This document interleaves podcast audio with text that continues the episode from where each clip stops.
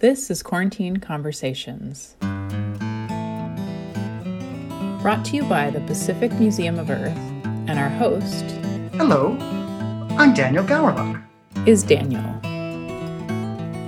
In this podcast, we aim to show what it's like to be an Earth, ocean, or atmospheric scientist. There's a lot of diversity under that umbrella, and not all of our scientists wear lab coats. Today on the podcast, we're talking to Johan Gilchrist. Yoshi, in this series, we aim to meet people at various stages in their scientific studies. So, would you consider yourself to be a student, a teacher, a hobbyist, a researcher? Boy, I'd almost say all of the above. it's hard to categorize myself. I mean, I think when you're doing research, in some ways, you're always a student, right? That that should never leave your uh, approach to science. I think there's always more you can learn. There's there's more you can learn from your colleagues, uh, from up and coming students as well. Um, but because I'm in the second part of my PhD and wrapping it up, I feel less of a student because before I felt just purely like a purely a student, but now I feel more on an even playing field with a lot of professors that I discuss uh, my science with, and I find that I can read papers more easily and understand lectures even outside of my field more easily, which I think means that I've in some ways um, graduated at least mentally towards a more advanced understanding of science. So yeah, I I feel like a student, a researcher, certainly a hobbyist. I can look at pictures of volcanic plumes for hours, even though it's not necessarily what I should be working on. So I consider that a hobby. Um, yeah, and and definitely I love teaching too. So uh, all of the above. You're becoming more uh, comfortable with your expertise. Yeah, yeah. There's definitely moments though where I get checked by some more senior professor who has a much better understanding. So then it then I get mentally knocked back down to feeling like a student again. So it's kind of it's a roller coaster ride, you could say. I often have those feelings too when interacting with our faculty, and um, and I try to hide some of my ignorance. yeah, yeah. now you are a volcanologist, right? That's correct. Yeah. What is a volcanologist? It's a good question. It's actually more varied, I think, than people would assume. Um, I think what comes in mind for a lot of people, especially North America, where the 1980 eruption of Mount St. Helens affected almost everybody in North America, and especially like my parents' generation and and most people their age is in Vancouver and Calgary. They all remember ash falling down, and they probably remember pictures of USGS uh, scientists, volcanologists at Mount St. Helens during the eruption, and a couple of them perished, unfortunately. Um, and so I think the public perception of a volcanologist is a kind of a sort of like a geologist and, and a lot of volcanologists started in geology and going out into the field going to volcanoes picking up samples of rocks um, going to hawaii and you know there's lots of videos of volcanologists going in with hot with uh, reflective suits to try to get a fresh sample of lava. Um, that's probably those are probably the images that people have seen mostly of volcanologists just out there kind of rugged field scientists. And that's just one facet of what it is to be a volcanologist. I've done some of that. I've gone to expo- see explosive eruptions in person. Um, but in fact, most of my work is in the laboratory because I'm a volcanologist, but I'm also a fluid dynamicist. So I'm studying the fluid dynamics of volcanoes, particularly how the lava moves underground and then how it erupts into ash plumes and lava fountains above ground. So uh, it requires a, a interdisciplinary approach.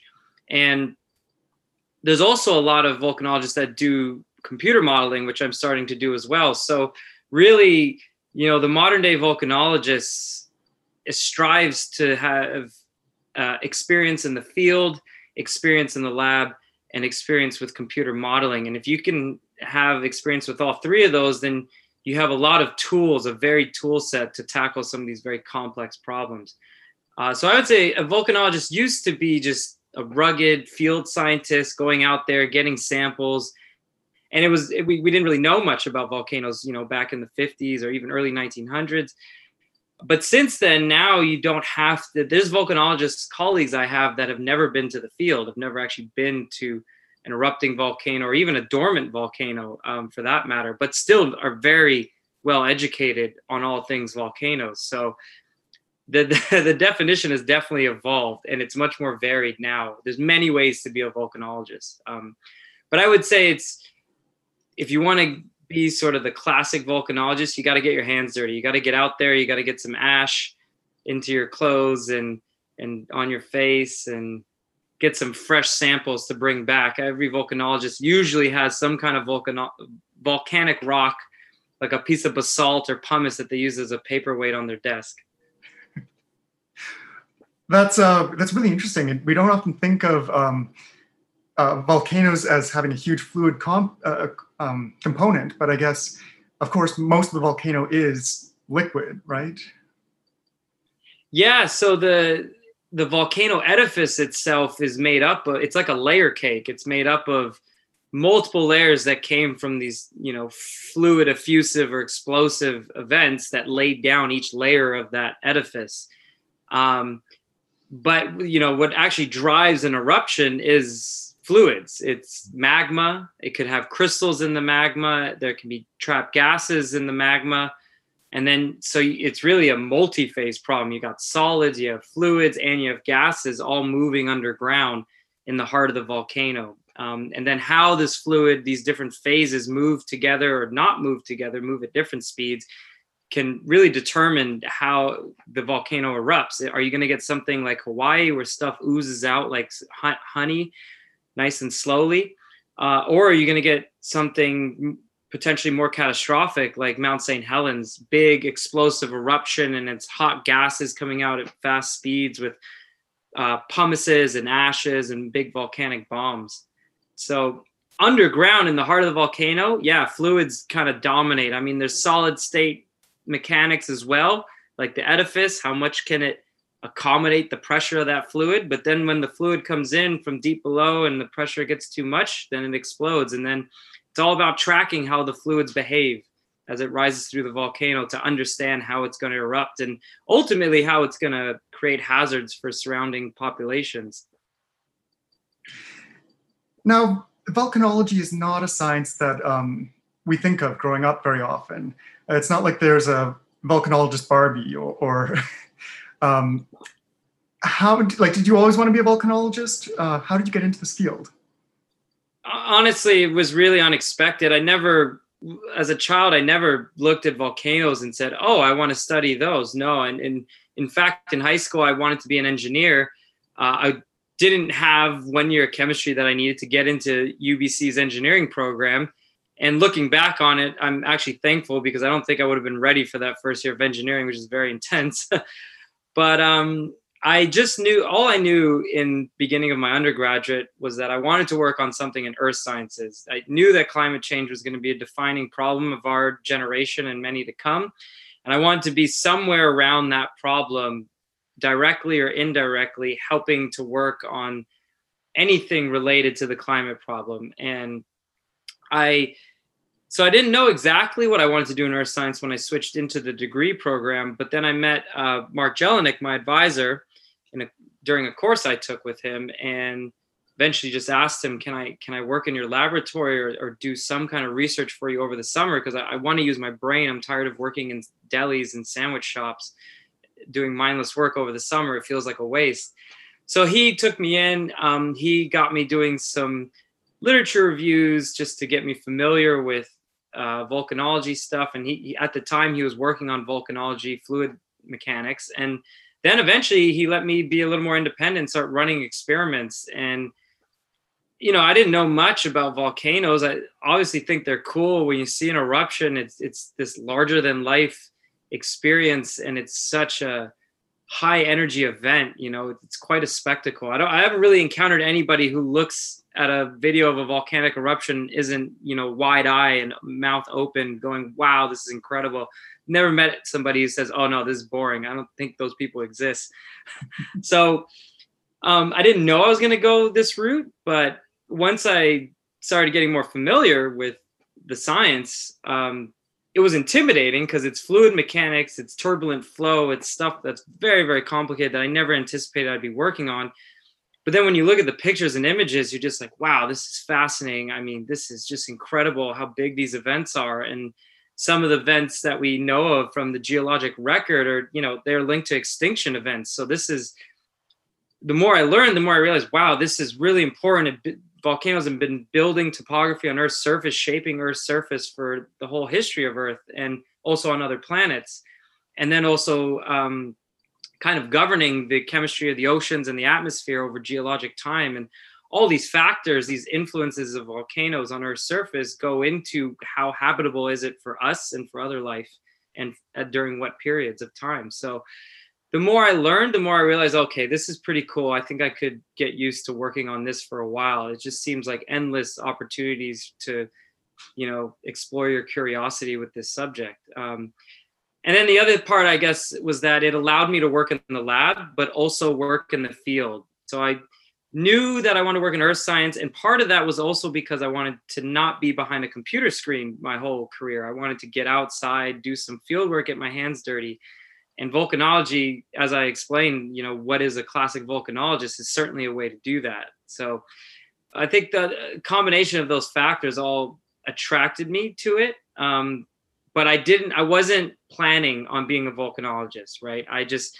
really i was like a bit of a lost undergrad just saying look i want to do earth science and i haven't thought past that. And then i just got lucky that i met mark at the right time and he took me into his lab and, and showed me the ropes really it's always amazing the the difference um, one interested teacher can make.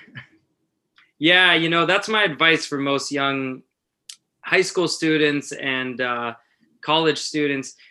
It's it's really about finding a teacher or professor that inspires you. It's not always about the subject matter. Honestly, any subject matter can be very interesting the more you get to know it. Like I never thought that math was that interesting. And then I got a little bit better at it. Now I think it's fascinating. So when you give something a chance and you get better at it and become an expert, then it's going to be interesting by default because you just know so much about it. Um, so I would, my advice to young people is don't stress too much about which subject you want to study.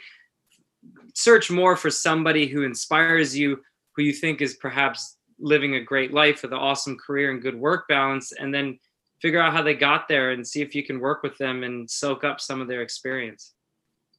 That's great advice. I'm going to go back a little bit. Uh, in your history of the field of volcanology, one thing that really jumped out um, was that the field has really kind of taken off uh, only relatively recently, uh, since the 1940s and 1950s. It feels like, um, especially in the grand scheme of uh, science, that's a relatively young field, um, and there's still a lot of room for major discoveries. Uh, so, have you yourself made any discoveries that you'd care to share? Yeah, it, I, agree that it's definitely a relatively young field. Um, and I would say, in my particular part of the field within volcanology, I study the, these ash plumes that come from explosive eruptions. And uh, that subfield of volcanology, this sort of ash plumes, eruption column modeling, uh, that took off, I want to say about in the 80s a bit. There was some guys like Steve Sparks, Stephen Carey, among others, that started doing some mathematical modeling of, of how these ash clouds rise and spread in the atmosphere or collapse to form these deadly pyroclastic flows that you know, can take out cities like Pompeii, that, that famous eruption AD 79 of Vesuvius that took out Pompeii. That's the exact kind of eruption that I study.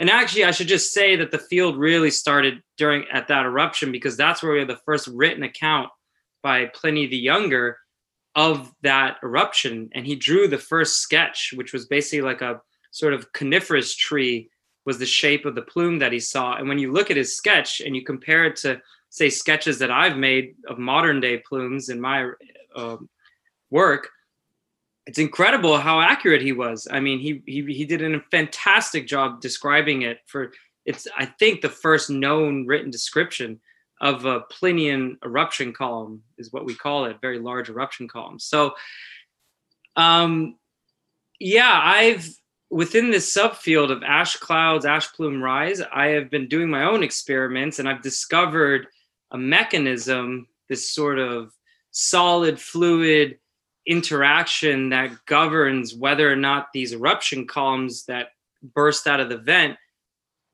rise to spread into the atmosphere in big umbrella eruption clouds, or if they collapse to produce these hot rock avalanches called pyroclastic density currents.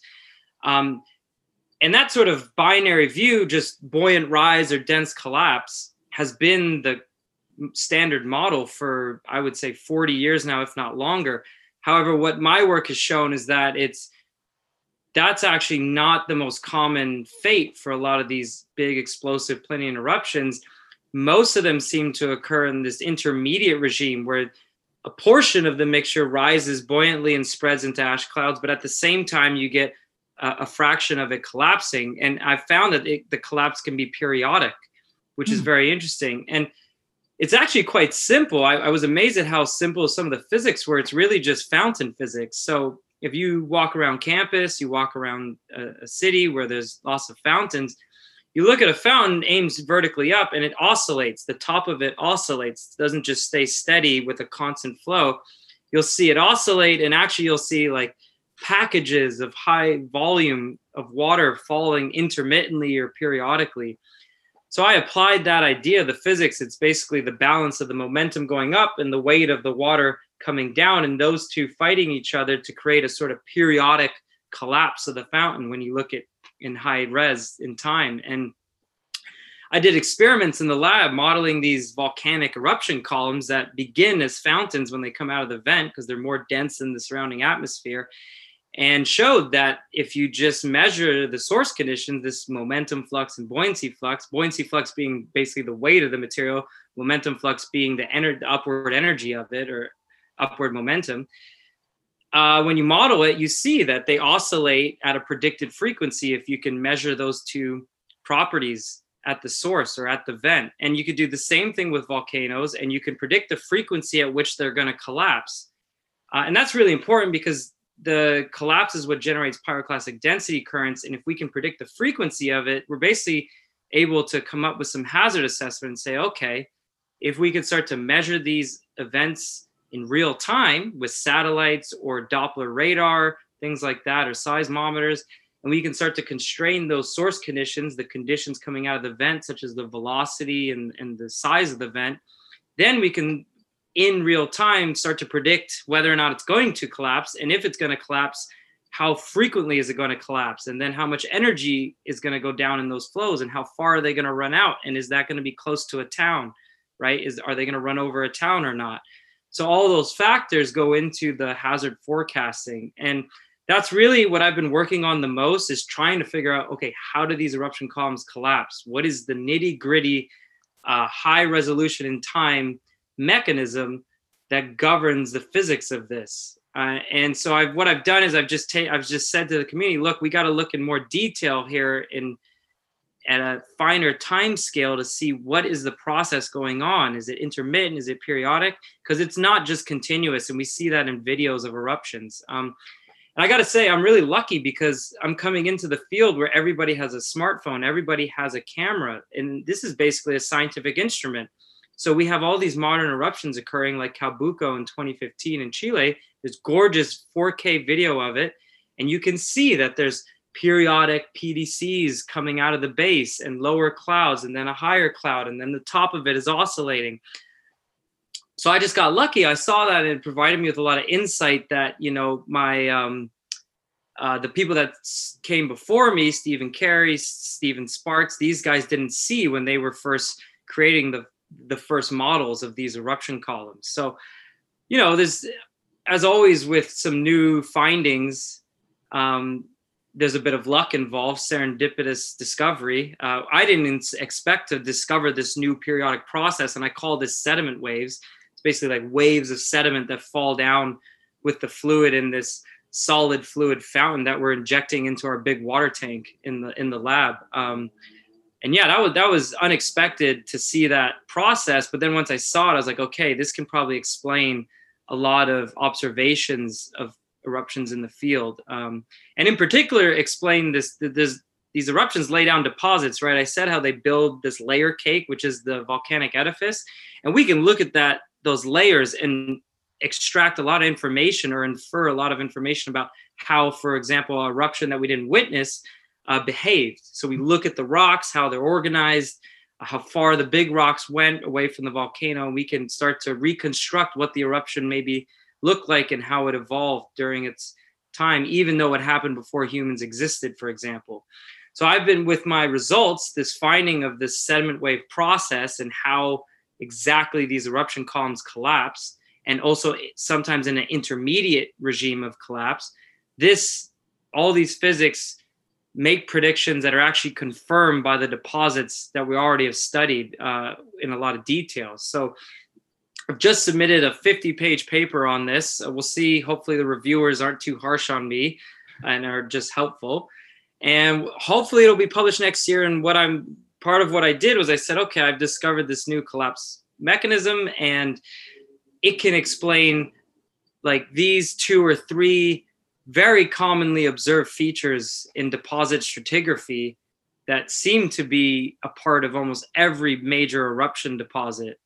Um, but were b- before my study was submitted were really poorly understood. Nobody understood how those were in place, and we're coming up with some pretty unrealistic explanations, in my opinion. So that's the biggest finding of my research and I, I, call it sediment waves and it has applications to other disciplines too um, because there's fountains in industry uh, in nature for other phenomena. It's there's certainly fountains in space in the universe in other places and so and they can have particles in the fluid fountain as well and so you theoretically you should be able to have this sediment wave periodic process occur in many other uh, natural settings and also in industry. And so I'm only beginning now to try to think about how widely applicable this discovery is. Well, that's great. That, that's a lot of research. Um, I'm going to take it back a little bit. Uh, you mentioned uh, that that kind of binary model, which you're um, uh, kind of undoing, but um, at the, the, heart of it, you've got ash that stays in the atmosphere and ash that comes uh, crashing down to Earth. Um, considering that you know Pompeii seems to be a really unique circumstance, we haven't really had a whole city be destroyed uh, for a couple of millennia now. Um, yeah. So it seems to be pretty rare. So why should we uh, be so concerned about ash going into the atmosphere or ash coming crashing back down to Earth? That's a great question. Um, we call that the the well, I shouldn't say it, but it's the who cares question, really. And yeah, you know, why are taxpayers paying me for this research and, and my colleagues, right? Why do we care how much ash goes into the atmosphere versus collapses to the ground? So I'll start with the easy one, the pyroclastic density currents, which is when these things, when these eruption columns collapse. Um, yes, Pompeii, it's been a while, but it, just in the past five years, there's been several collapsing eruption columns that produce pyroclastic density currents that killed tens of people. Um, there was one in Japan I think it was Mount Unzen. Uh, there's even a video of tourists that were hiking on the volcano, and then the pyroclastic density current came down. And luckily, I don't think they died, but other people higher up died. And um, it was also Fuego in Guatemala, which was, I think, like two or three years ago, and uh, 40 or more people died. In part because they didn't understand the hazards, and uh, there were people on bridges just filming this flow coming at them, and they didn't understand they should get out of the way uh, which is unfortunate. Um, but basically, every year there's the potential for people to die from these pyroclastic density currents because there's lots of populations that live around volcanoes. Volcanoes have very rich soils because of the ash that adds a lot of uh, limiting nutrients to the soils. So people, even though they're so dangerous, people are going to live there because they're very rich and there's a lot of economic benefits to living around a volcano. Um, now, we haven't had, a, like you said, a major city be taken out by a pyroclastic density current since Pompeii, but we have many cities that are on the flanks of volcanoes, including uh, Pompeii today and Naples around Vesuvius, which we know has done this in the past. There's millions of people living there within the danger zone. And uh, some people think there's no hope to come up with a plan to save all of them if it occurs again, and that we just have to accept that many people are going to die. but you know that's kind of the risk you take. For example living in vancouver on a major earthquake zone right? You kind of have to accept that risk.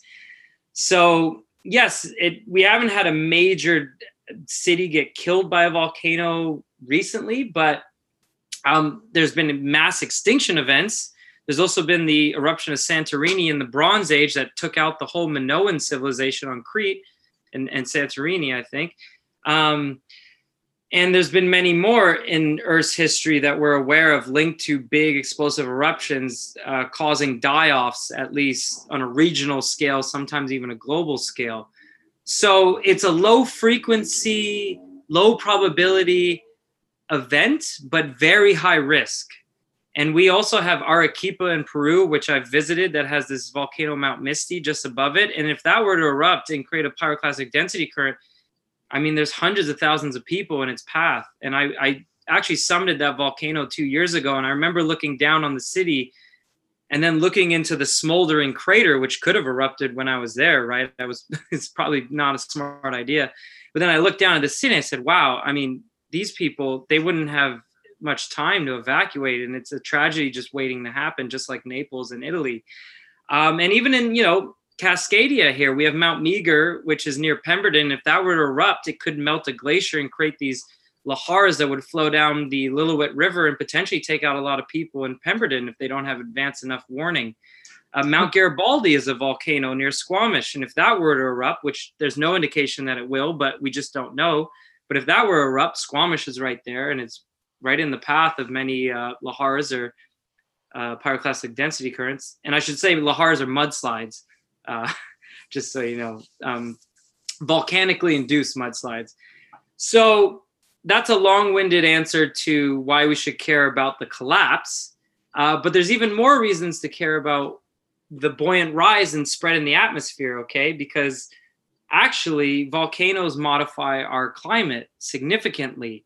Um, they input a lot of gases such as CO2, water vapor, and sulfate into the atmosphere. CO2, we know, uh, is a greenhouse gas, and anthropogenic CO2 is causing climate change right now. Before that anthropogenically produced uh, created climate change began to unfold, though, volcanoes were one of the primary natural events that were modulating the chemistry of Earth's atmosphere and a major source of CO2 over you know hundreds of thousands of years. Um, and the sulfate aerosol, the sulfate gases are e- in some ways even more important, especially on decadal time scales, so tens to hundreds of years, which is important for climate change right over the next century. Uh, my colleague Thomas Aubry, who worked was a PhD student here at UBC with Mark Jellinek as well. He did a bunch of work in his PhD to show that volcanoes can actually influence the Earth's surface temperature because when a volcano erupts explosively and it in the eruption column reaches the tropopause, the boundary between the lower troposphere where most of Earth's weather occurs and the stratosphere, which is where airplanes like to fly because there's no weather there and you can fly a lot faster. It injects when volcanic plumes reach the stratosphere, they and input a lot of sulfur.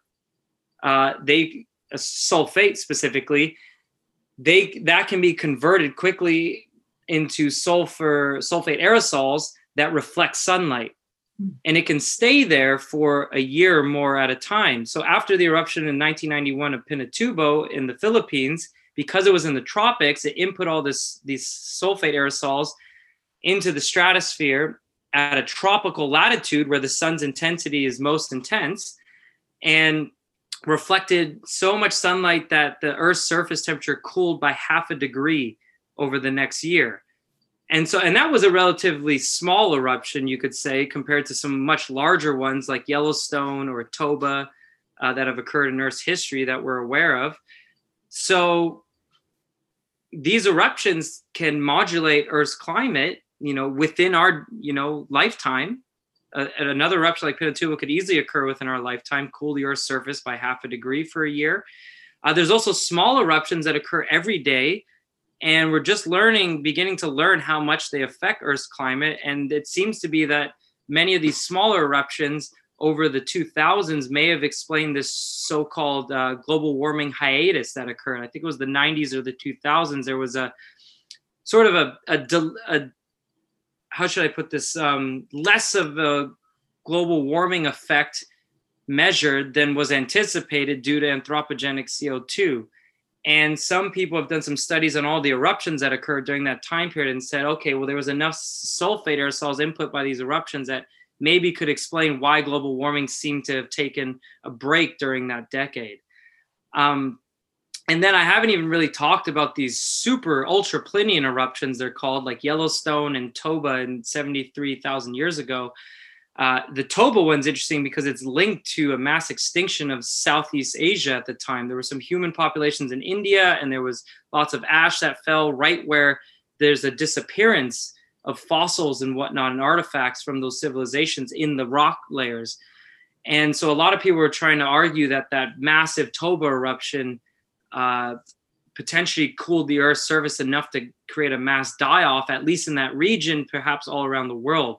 And that would have been in part because of the big input of sulfur into the stratosphere, but also with an eruption that big, there's also so much ash that the ash can block out the sun for weeks or months at a time, depending on how fast it stays, how long it stays there. So that's a whole lot that I just told you. Um, but those are some very, I would say, very, very important reasons to really get a better grasp and understanding of how these eruptions uh, occur, how frequently they occur, how large they are when they occur, whether or not they get to the stratosphere, whether or not they collapse, and then when they collapse, how much mass collapses and how much mass spreads in the atmosphere all those factors are really important for understanding the hazards for humans and other biology on Earth. It's really interesting. It's amazing how, um, you know, depending on whether the ash cloud collapses or not, it can have re- a really intense local impact or a global impact. And in terms of climate, it can either raise the climate or lower the climate. Uh, so yeah, just a and, spin and, of the wheel. for the climate thing, it's it's you're right. It can cool the climate on short like year to 10 year time scales but on longer time scales that same eruption like pinatubo that cooled the climate on longer time scales it also put in a bunch of co2 so on longer time scales it actually could help with warming the planet right so it's interesting because a single eruption can have big local effects initially and then global cooling effects initially but then global warming effects on longer time scales. So it's yeah, it's it's so it's very and that's that's part of why these problems are difficult because you have you know you have ash particles the size of one micron you can't even see it on your finger all the way up to particles that are big volcanic bombs being injected into the atmosphere. So modeling that is very difficult because you have to model the small scale all the way up to the large scale. And then you have to model stuff that happens on milliseconds or nanoseconds all the way up to things that happen on you know hundreds to thousands of years to grasp all the effects on our surface. And that's what makes this, these problems so difficult is that there's so many processes happening on so many different spatial and temporal scales that need to be captured or at least parameterized in these models to fully understand the effects for humans and, and for earth's climate history now, I'm glad you mentioned um, volcanic bombs. Um, you have a great volcanic bomb story. Uh, one thing that I've heard from all of our, our scientists is that when they go out into the field, uh, the craziest things happen. So, uh, do you want to share uh, any field stories? And please do share the volcanic bomb story. It's one of my favorites. I tell the kids all the time. Yeah, so I think if I if I know the story you're talking about, my my co-supervisor Franck Donadieu at uh, University Clermont-Auvergne in France, he told me this story where he was at Mount Etna, which is a very active what we call laboratory volcano in Italy because it's very well instrumented and erupts regularly, so we can study it a lot. So he was there uh, on the flank of the volcano while it was erupting, and they were trying to collect data, collect rocks and ash samples and he was on the radio and he said, okay, we're going to move a bit closer to try to get some samples. And as he was saying that, a big volcanic bomb fell right between his legs, like landed right between his legs. And he's on the he's on the radio and he goes, uh, never mind, we're actually gonna run away now. because I mean, if that volcanic bomb had landed, you know, two feet higher, it would have severed his body in half. I mean, these things go down at such high velocity and such high temperature, and they're and they're dense, they're big rocks that it can absolutely kill you if it hits you in the wrong spot. Um, so uh, apparently, what had happened was that the eruption was going on. It didn't seem it seemed consistent or steady in its energy, but then as he was on the phone, all of a sudden there was a big increase in intensity and started lobbing volcanic bombs a lot farther away. So um, yeah, so he, he, he got really lucky, and I'm very thankful because I need him as a supervisor. But he's also a great human being, deserves to live. Um, but yeah, that's that's just an intrinsic sort of risk when you're a volcanologist and you go to observe these eruptions in person. There's uh, there's always this kind of plan or or balance of safety and the yearning for getting close enough to get good samples right you want to get close because there's certain samples you need to get close that you can't get further away to help constrain your modeling but then if you get too close you might die and then you don't get to do any modeling so what good are you to society you know so um but it's yeah, and it's funny because I went to a field school where I talked to some people way, way more experienced with this field work when there's bombs falling, and they they actually train us. They say, "Look, this is what you do when bombs start falling around you. You have to, you don't just turn and book it. You're supposed to back up and keep an eye up above you, looking up to dodge the bombs as they come down." And I asked them, I was like, "Well." you could trip you're not looking where you're backing up and it's really rubble pile everywhere you could trip and then what happened and they said you just gotta do your best kind of a crazy situation to find yourself so i should just say that i haven't been in that situation yet thank god um, i've seen an explosive eruption from about five kilometers away but that wasn't nearly close enough to get hit by any big volcanic bombs and most of those bombs fall pretty close to the volcano within a a kilometer or, a couple kilometers for a large one. Um, but I have had ash. I mean, I have other field stories too. If you want me to get into them, that's just the volcanic bomb one. Go ahead. Yeah. Okay. So let's see. So, um, a lot of the volca- volcanology work that goes on today can, can happen in in developing countries that don't have as good infrastructure or access or instruments as say Italy does or or the US does or Canada. Um, but they have volcanoes that are erupting all the time and very consistently, and that's great because they're predictable, which usually volcanoes aren't very predictable. And when you're planning a science campaign, you know, a year or two in advance, you want some guarantee that the volcano is still going to be erupting when you get there, and that's always the tough thing when you plan a volcanology expedition, you're like, well, sh- if it's not erupting when we get there, then this is all for nothing. Um, so there's a lot of volcanoes that are erupting regularly in places like Peru. There's a volcano called Sabancaya, a volcano that's been erupting for about four years now, consistently. Um, and we went there in 2018, and it was a heck of an experience. And I remember it's up at elevation, it's in the Andes Mountains. So our base camp about five kilometers away from the volcano, uh, was at 5,000 meters elevation. And I don't know if, if you haven't been to 5,000 meters elevation for more than like an hour or two at a time, you start, as soon as you start to walk uphill, within two or three steps, you're gasping for air. I mean, I'm I'm a sea level creature, right? Like I play in the mountains here a lot, 2,000 meters elevation, but 5,000 meters is a whole different atmosphere. I mean, it's you any anything you you take everything for granted down at sea level. You you try to lift your backpack on your shoulder and you're like, oh my, it just feels like it's twice the weight it actually is. So we didn't move around much the first week. Didn't really stray farther than like 10 meters from our tents because it's just too tiring. So we set up and I have an old eye injury. I cut my the cornea on my eye uh, by accident several years ago and it takes a while to heal because the blood doesn't really get there that well so it doesn't heal that easily and so we're at this high elevation where the atmosphere is very very dry very low density air um, and there's ash and dust everywhere. And there's actually these little mini tornadoes called dust devils, but they're really ash devils. They're resuspending all the ash from all the previous eruptions before we got there. And then when you get hit by one of these, it's like ash everywhere and it's crazy. And then it just passes after two seconds and you're just covered in ash everywhere. And but after about three or four days of being up there in this very dry climate with all this ash, my eye got very aggravated and I actually couldn't really open it and, and see out of it. And so I was effectively half blind and at the same time, I had eaten some street food or something in Arequipa, the city, the closest city to where we were at.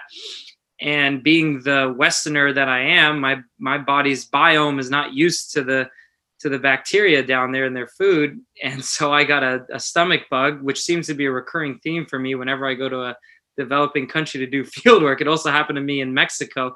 And it always hits me when I'm at high elevation on the volcano I wish it would just hit me in the hotel room so I could just stay there and recover.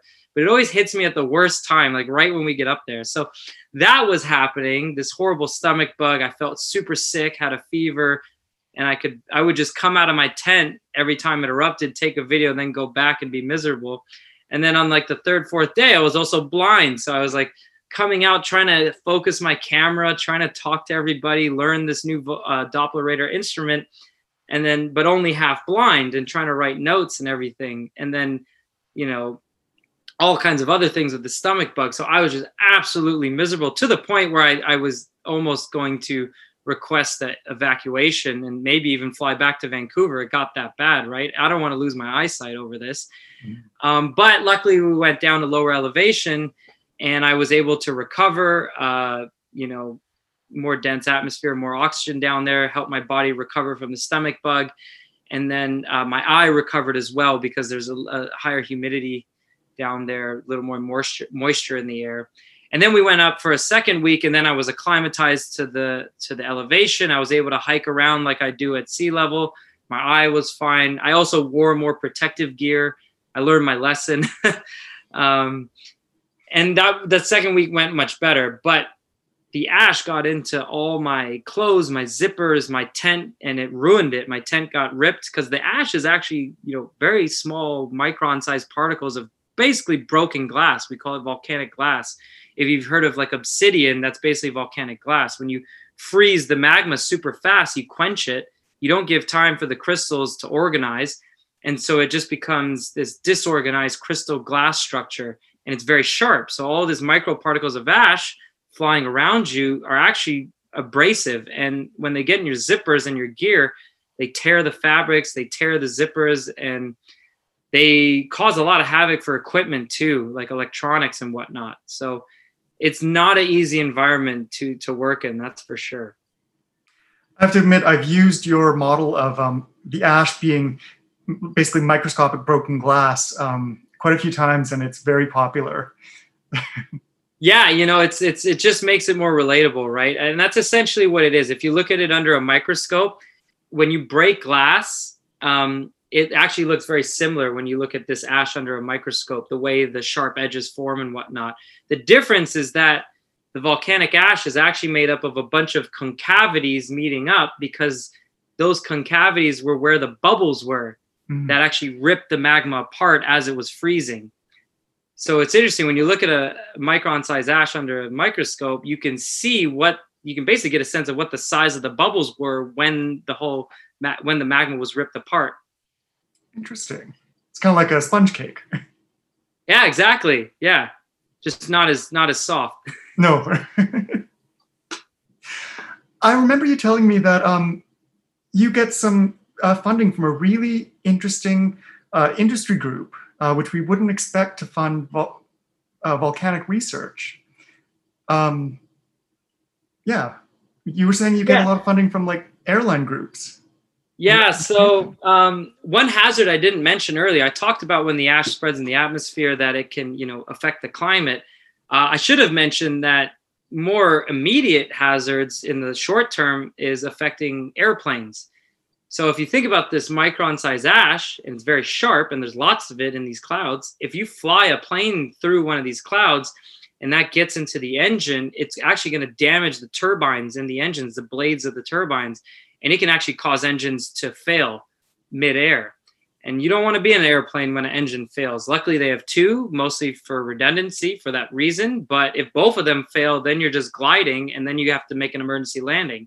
And that actually happened. Um, there was the it was the 1991 eruption of Mount Redoubt in Alaska, and a plane actually flew through the ash cloud and had to make an emergency landing in Anchorage.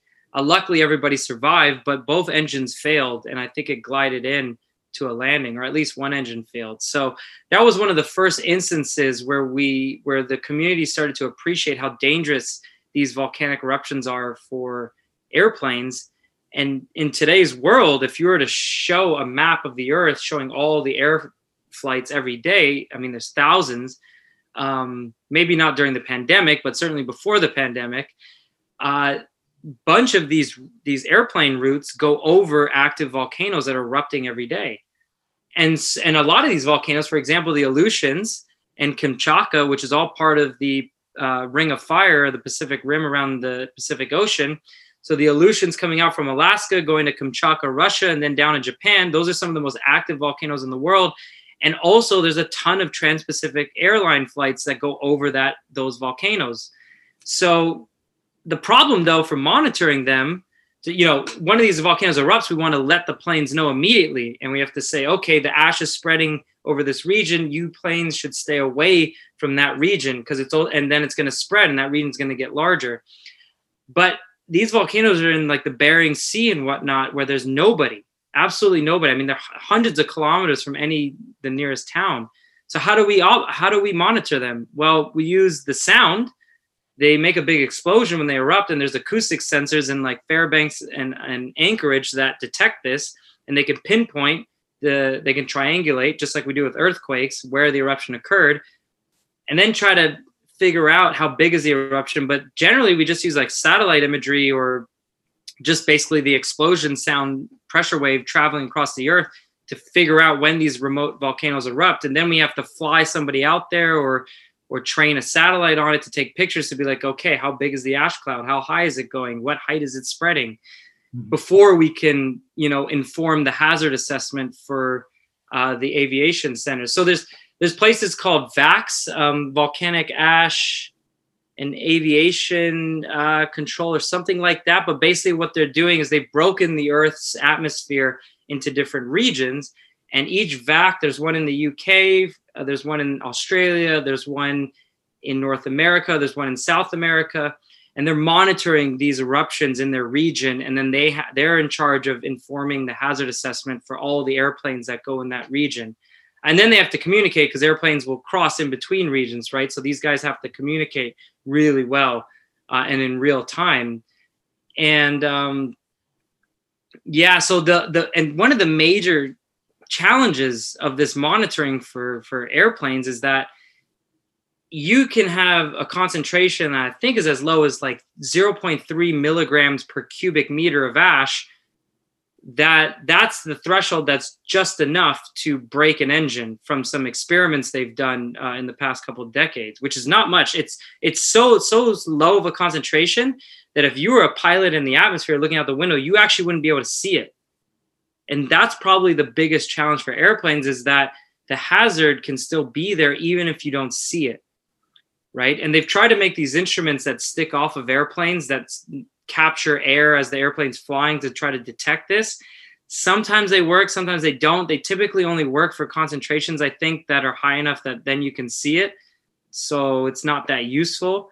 Um, but the the main impetus for all the funding we got what you originally were talking about was after the 2010 eruption of Eyjafjallajökull. I don't know if I pronounce it right. We call it Aya, that uh, famous volcano in Iceland that erupted for, I think, about three months, uh, just spewing ash into the atmosphere above Iceland, and then it drifted over uh, Western and Central Europe.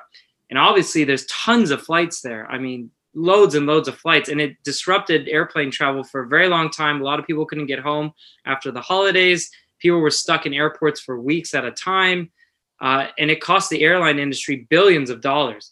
So after that happened, because the Redoubt eruption was in 1991, that's when we first realized, okay, this is a pretty big problem for airplanes.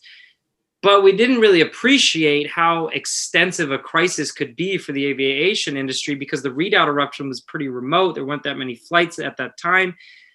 Fast forward 20 years, and there's flights everywhere all the time, and then you get a even a similar size eruption, but for longer period of time duration.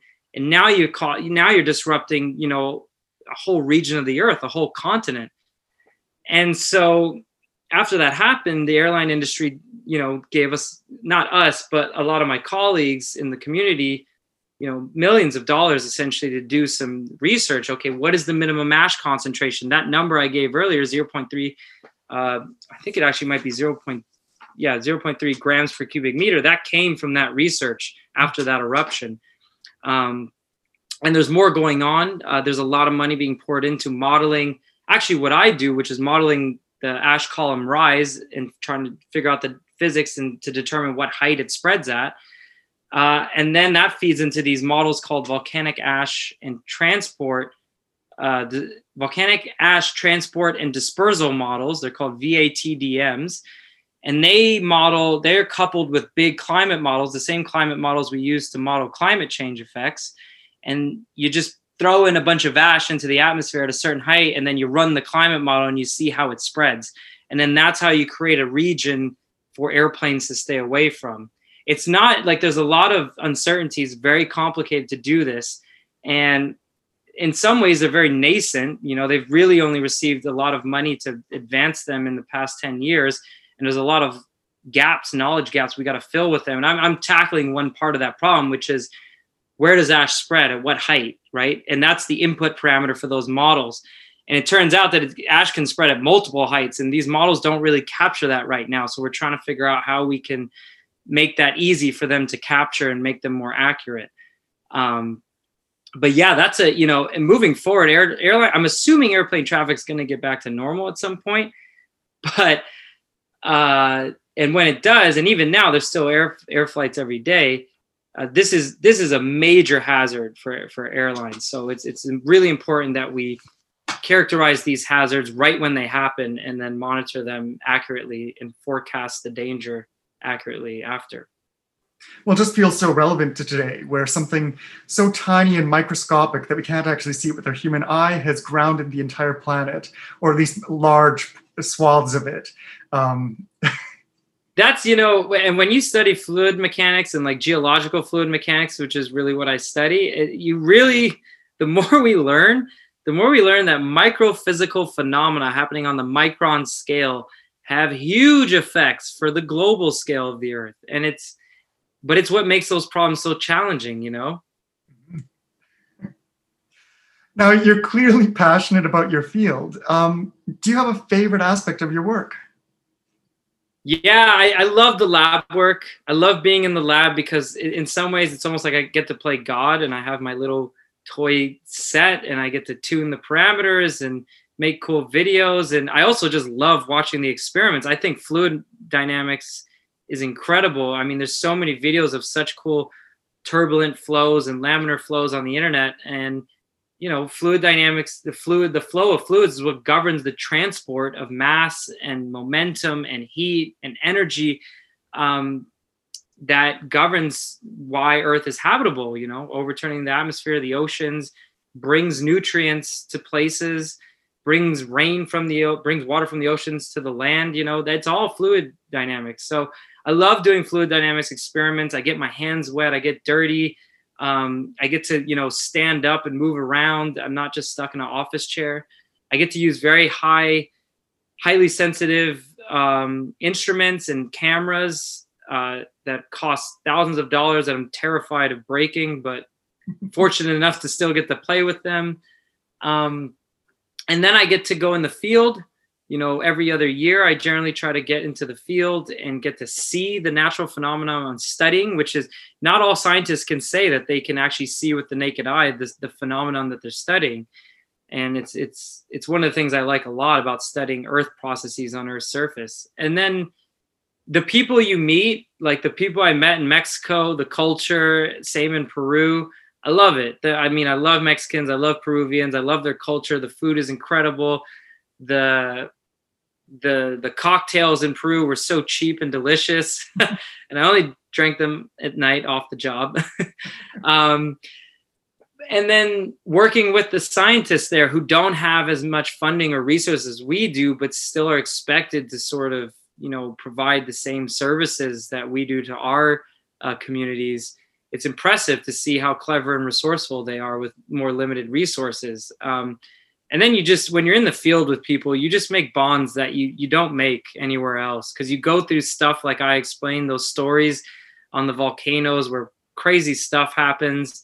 I mean another story we were in peru we couldn't find we couldn't find uh, white fluid for these mountaineering stoves that we want to use to cook our food. So mark and colin who's a phd student that came with us in our group to peru is working with me on the same stuff they had gone ahead to camp before us and we get there a day after them and they're just covered in black soot. And i go what? Are you guys been mining for coal? You're not supposed to be doing that here. What's going on? And they said we had to cook with diesel. So they, were they were cooking with diesel fuel and luckily it was able to work so they were able to eat but it just they got diesel everywhere. It's a super dirty fuel. Their their faces their gear their sleeping bags were covered in diesel soot and it just looked terrible. Um, but that was another challenge of working you know in a developing country. You just take for granted all the products we have here in, in more developed countries so but that was fun. That was an adventure you know that we talk about and laugh about that all the time. We had to make fires with diesel later in that trip to stay warm because it got really really cold one night. Um, so the field work is super fun. The lab work is super fun. Uh, conferences are really fun. You meet a lot of like-minded people and you get to really nerd out and you realize, whoa, these are my people. Like when I, I have friends here who aren't in science and I talk to them about this stuff and they sometimes their eyes glaze over, right? Because they just don't know what I'm talking about or don't care. So I don't get a chance to nerd out excitedly about my research that much here. But then you go to a conference and you're surrounded by all like-minded nerds. And it's just you go, I mean, I've been up till like two, three in the morning drinking scotch with a colleague from Italy talking about a really difficult, turbulent multi-phase problem. I mean, we we got a lot of ideas out on napkins, you know, that whole classic story of scientists at the pub deriving equations on the back of a napkin. We we did that and it was super cool to be doing that, that kind of stereotypical scientist thing. Um, but then and then we stay in touch after and when you know when we're sober we make sure first of all that it wasn't all crazy that it made sense and then we move it ahead more professionally right uh, and start sharing and build some really awesome connections through these conferences. So yeah and then the other part i love which you know is that i, I love teaching. I love talking about my research. Clearly i'm giving you these long-winded answers. Um, i can talk about this stuff for days and I love teaching students about this stuff. I love teaching students about climate change. Doesn't matter what level they're at. It can be kids in kindergarten all the way up to adults and in between. Um, it's great. It's great to see people interested. Even if people aren't interested, I like the challenge of trying to get them interested, try to get them to care. Um, and I think I, I try to think that I have good ways of coming up with metaphors that are to take this complicated, you know, turbulent flow with particles and find a way to explain it that's more relevant to some everyday experience that you have. For example, like fountains, everybody has seen a fountain. And when I explain volcanic eruption columns in the context of just a fountain oscillating up and down, it makes sense. Like, because you can visualize it. If you can visualize it, it's going to be more intuitive for you. So I really like the challenge of teaching and and all the social aspects that come with that. So it's rewarding work. Um, and I hope at one point, I hope I can also help maybe inform government policy. That'd be nice to really feel like I'm, I'm helping making to make this world a better place, keep people safe from these hazards, and, and maybe help governments make better decisions with the information that we try to provide them with. And yeah, that's that's wonderful. I do have to say that uh, you were the first person I saw deliver a program at the PME um, you delivered the volcano workshop, and I remember um, thinking that it was really uh, advanced science, but the class was really into it, and they all left. They all had amazing questions afterward, um, and yet it was delivered at such a high level that uh, unless you really knew what you were doing, uh, it easily could have uh, fallen through the cracks. uh, but you knocked it out of the park, and then you did it again like the next day. and every time you've delivered your workshop, um, the kids really enjoyed it and and appreciated it. Oh, thank you. I mean, I, I, shouldn't take too much credit because volcanoes really sell themselves. Again, like I've never met a young student, a young kid who doesn't think that volcanoes are some of the coolest things on Earth or any other planet for that matter. So, you know, I, you just start a lecture on volcanology with the, some of these more recent videos we have. For example, the Calbuco eruption that just shows this plume going tens of kilometers in the atmosphere, big explosions, is the energy of nuclear bombs going off at the vent every second um, pyroclastic flows destroying everything in their path. I mean, it's just like a biblical event. Who who would not be impressed, you know? So you just you lead with that, and then you've got people's attention. So it's pretty easy once you do that.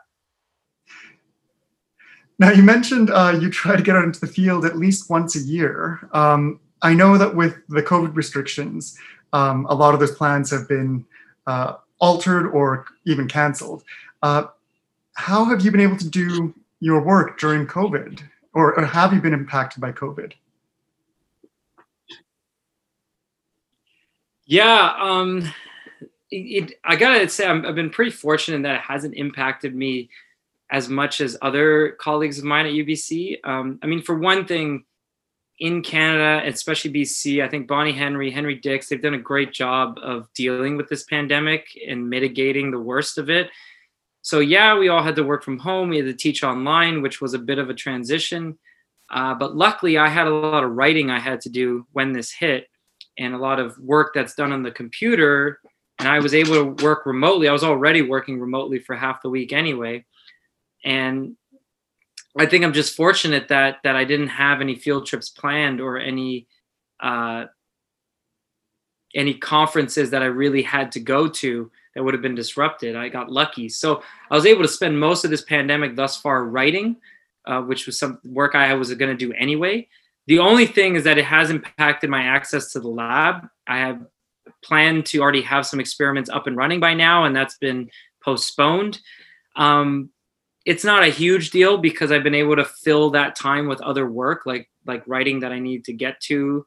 So I think you know luckily I've hedged my PhD work in that I've made sure that there's you know some lab work, some field work, some some writing and, and modeling work.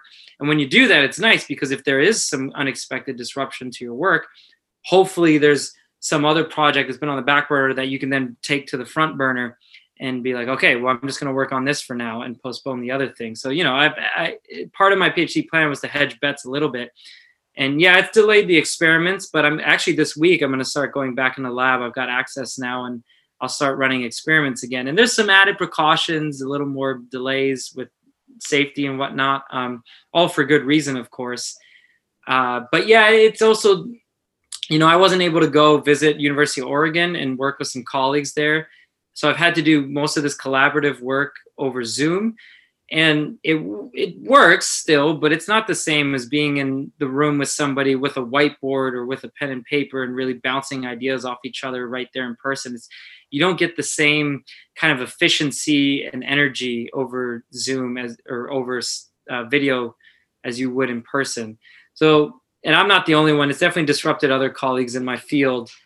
Um, but i would say that you know with the advent of computer technology and video cap- video chatting capabilities and then online courses and whatnot i mean we're lucky to have all that because it's it's really mitigated how bad this could have been if we didn't have all these uh, resources to do things remotely. Excellent. Well i'm glad uh, it hasn't been too traumatic uh, on a professional level for you. Um, yeah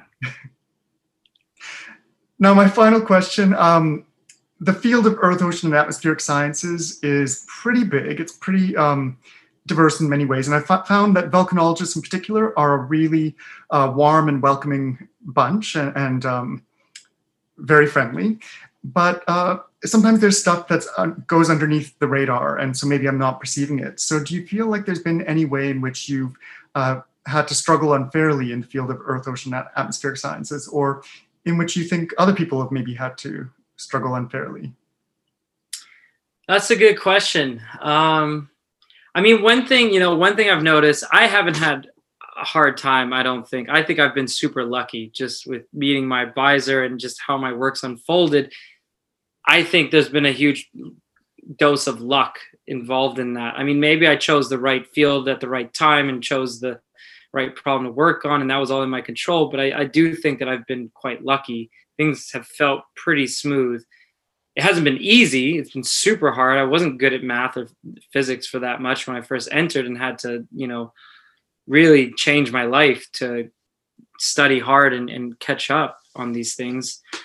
Um, but that's for any PhD student, really. Yeah, it's a challenge. That's the nature of a PhD. It's going to push you to the brink of your capacity um, to push you to do cutting edge research. But I have colleagues that I've seen at workshops and conferences that come from, like I mentioned, more developing countries that don't have as much government funding for volcanic monitoring or for field work or for modeling work or lab work, don't have access to a lab just because you know basically they were born in that country and that's what they were born into um, right i didn't choose where i was born i didn't choose the parents i was born to who were lucky enough to value education and help me pay tuition you know very lucky in that sense whereas i have colleagues that uh, struggle to make it to conferences to network and to get their next job and and to learn the cutting edge research that's being presented at conferences, bring it back to their home country to inform their volcano hazard assessment uh, projects, for example, right?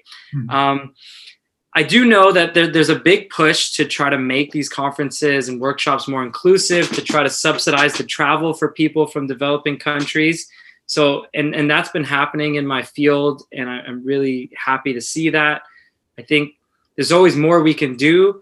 Um, and it is easy for us to kind of i don't know just get closed into our academic bubbles and not realize that we really need to bring in more people from like i don't know the philippines or indonesia where there's tons of active volcanoes all the time but they don't have the resources that we have right? Um, and then there's weird things where i will work with people from developing countries but i don't know how much of the data to share because there's reports of people sort of stealing ideas and um, you know the, when you go collect data you spend all this money you do all this prep if you share the data and then that person goes and just shows it or publishes it without telling you it really screws you over. Um, so you there's a lot of politics to navigate with that. I had to sort of navigate that with the peruvian project and i really want to give back. I want to help them you know assess their hazards and share data but i also you know have my own career to think about and if they show some data at a conference without my knowledge or consent or publish it before me, that really throws a monkey wrench in my career plans. Um, so it's it's tough to kind of navigate that. Uh, and I think I think I hope my I don't know. It's a lot of these things are just more I think fundamental to science, not necessarily Earth, ocean, atmospheric research. It's just that science has limited funding for how many people want to work in science. So it's highly competitive and, and ultra competitive these days.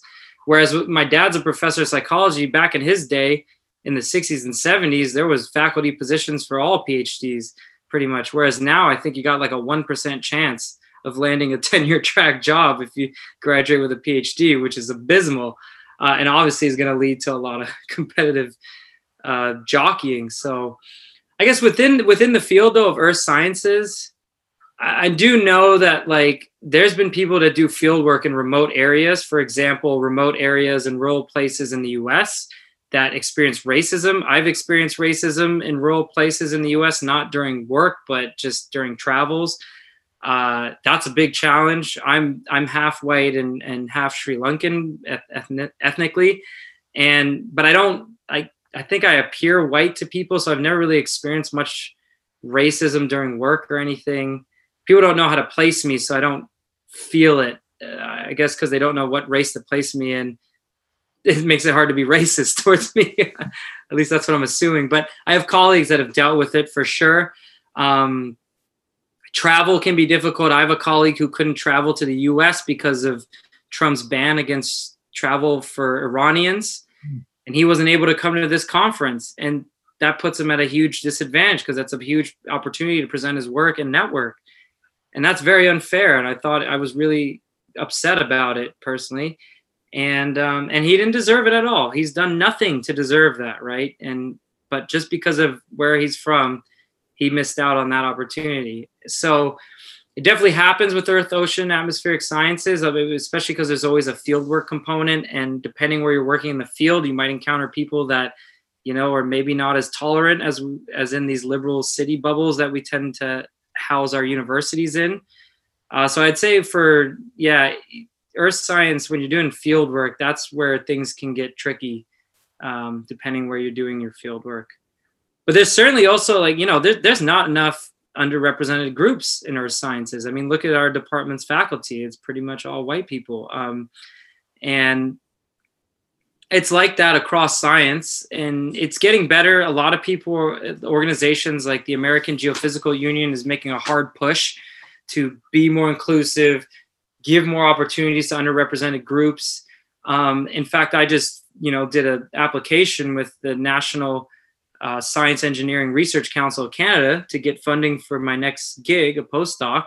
And they have very explicit instructions now for to consider diversity and inclusivity in your research proposals. So, you know, how are you going to disseminate your work to underrepresented groups and include them, make sure they get access to your findings in, in developing countries? And when you say hire undergraduate students to help you in the lab are you going to give preference to underrepresented groups right are you going to encourage them to go into science to, into stem fields so i think there's good signs it's it's you know it would have been better if it happened earlier but at least there's a there's a push now happening in canada uh, also in the us i know the us is super partisan but i, I know on the liberal side like tons of majority of scientists recognize this problem in the us and are want to do something to address it. Um, yeah, so that's that's my long-winded.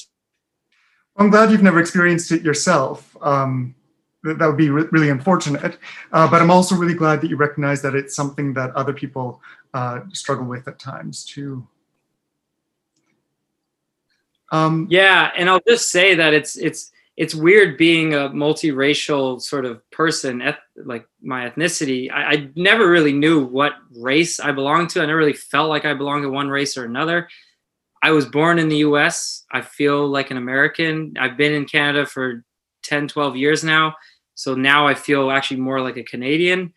Um, but I do recognize that, you know, if there's a young Sri Lankan kid out there, a young white kid, a young multiracial, biracial kid out there who feels intimidated by science, you know, maybe I should maybe own my ethnicity a bit more to be like, look, if I can do it, you can do it too. Like, don't be intimidated. There's time. Yeah, most of the pro- old senior professors in my field are old white guys. It's true. Um, and some of them have, you know, a couple of them have a, what I would say a very, to put it nicely, an old school view of life and inclusivity or don't even think of inclusivity. And it's a problem but you know those traditions in the field will die with them. They say science advances one generation at a time. As brutal as that sounds it's also true. You know for these underrepresented groups yeah the old guard in a lot of these disciplines is a bunch of old white guys. It's true from you know colonizing european countries but they're they're going to fade out a bit as more of us sort of multiracial people come in. Uh, we're going to start to replace some of them and then it's going to be a more, diverse field and then the results will be have less of this sort of western focus and context and be more applicable to everybody on earth right? Which is part of this big inclusivity and di- diversity drive in research uh, planning well, with what you've said about volcanology, it sounds like the generation generational turnover could be a bit faster than in other fields. Yeah, I, I do want to say that I, I love my community. Like I think it's the these issues are a lot worse in many other disciplines and communities. Mm-hmm. Like when I went to the the conferences for our community, it was incredible. I mean, there were people from South America, from underrepresented groups, mingling with all the old dogs and um, from first world countries, and I think in my field, there's so many eruption deposits, and you can like as soon as you find an eruption deposit and characterize it, boom, that's a paper.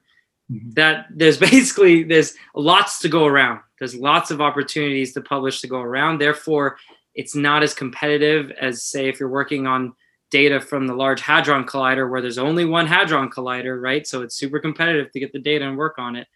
Um, so I think just by definition, our field is kind of lucky in that we have right now we have more scientific opportunity than we have people to you know work on all those problems. There's lots to go around, and again, it, you know, we if next big eruption we have that hopefully doesn't kill people, but if it does or like disrupt cost the economy a lot of money, boom, we're going to get an injection of funding.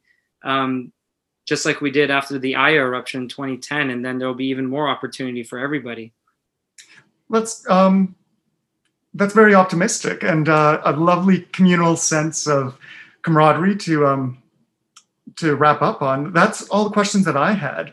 Uh, Yoshi, was there anything you want to say before I let you go? No, I think uh, I think I've said all I need to say. um, but yeah, thanks for the interview. Thanks for profiling people in the department. I think the department is really rich and diverse in in uh, in all the scientific investigations going on across Earth, ocean, come verse in the new hires as well. I mean, people that aren't just old white guys uh, coming in or young white guys. There's, there's, lots of women being hired, people from other parts of the world. Um, so it's great. I'm really excited. I also like to see the undergrads in our department. They're very diverse, getting more diverse every year. And uh, I just want to, yeah, I, the, just encourage young people to you know find somebody that inspires you don't worry so much about the subject that you want to study worry more about you know who's going to be my mentor um, and things will fall in line after that even if you don't end up studying that subject that your mentor did right they'll just teach you how to approach life in a successful way and that's really what's most important well, again, Yoshi, thank you for your time, your expertise, your stories, and your passion. Uh, it's always a, a delight to chat with you. Yeah, same, Daniel. I miss chatting with you and running the workshops. You're doing a great job in the PME. You're super nice, super inclusive, and I'm pretty impressed how you can capture the essence of all these complicated subjects that you're exposed to in the department. It's really impressive. Thank you. Thanks for listening to Quarantine Conversations. For more episodes like this one, please visit our website at pme.ubc.ca slash learn slash quarantine conversations.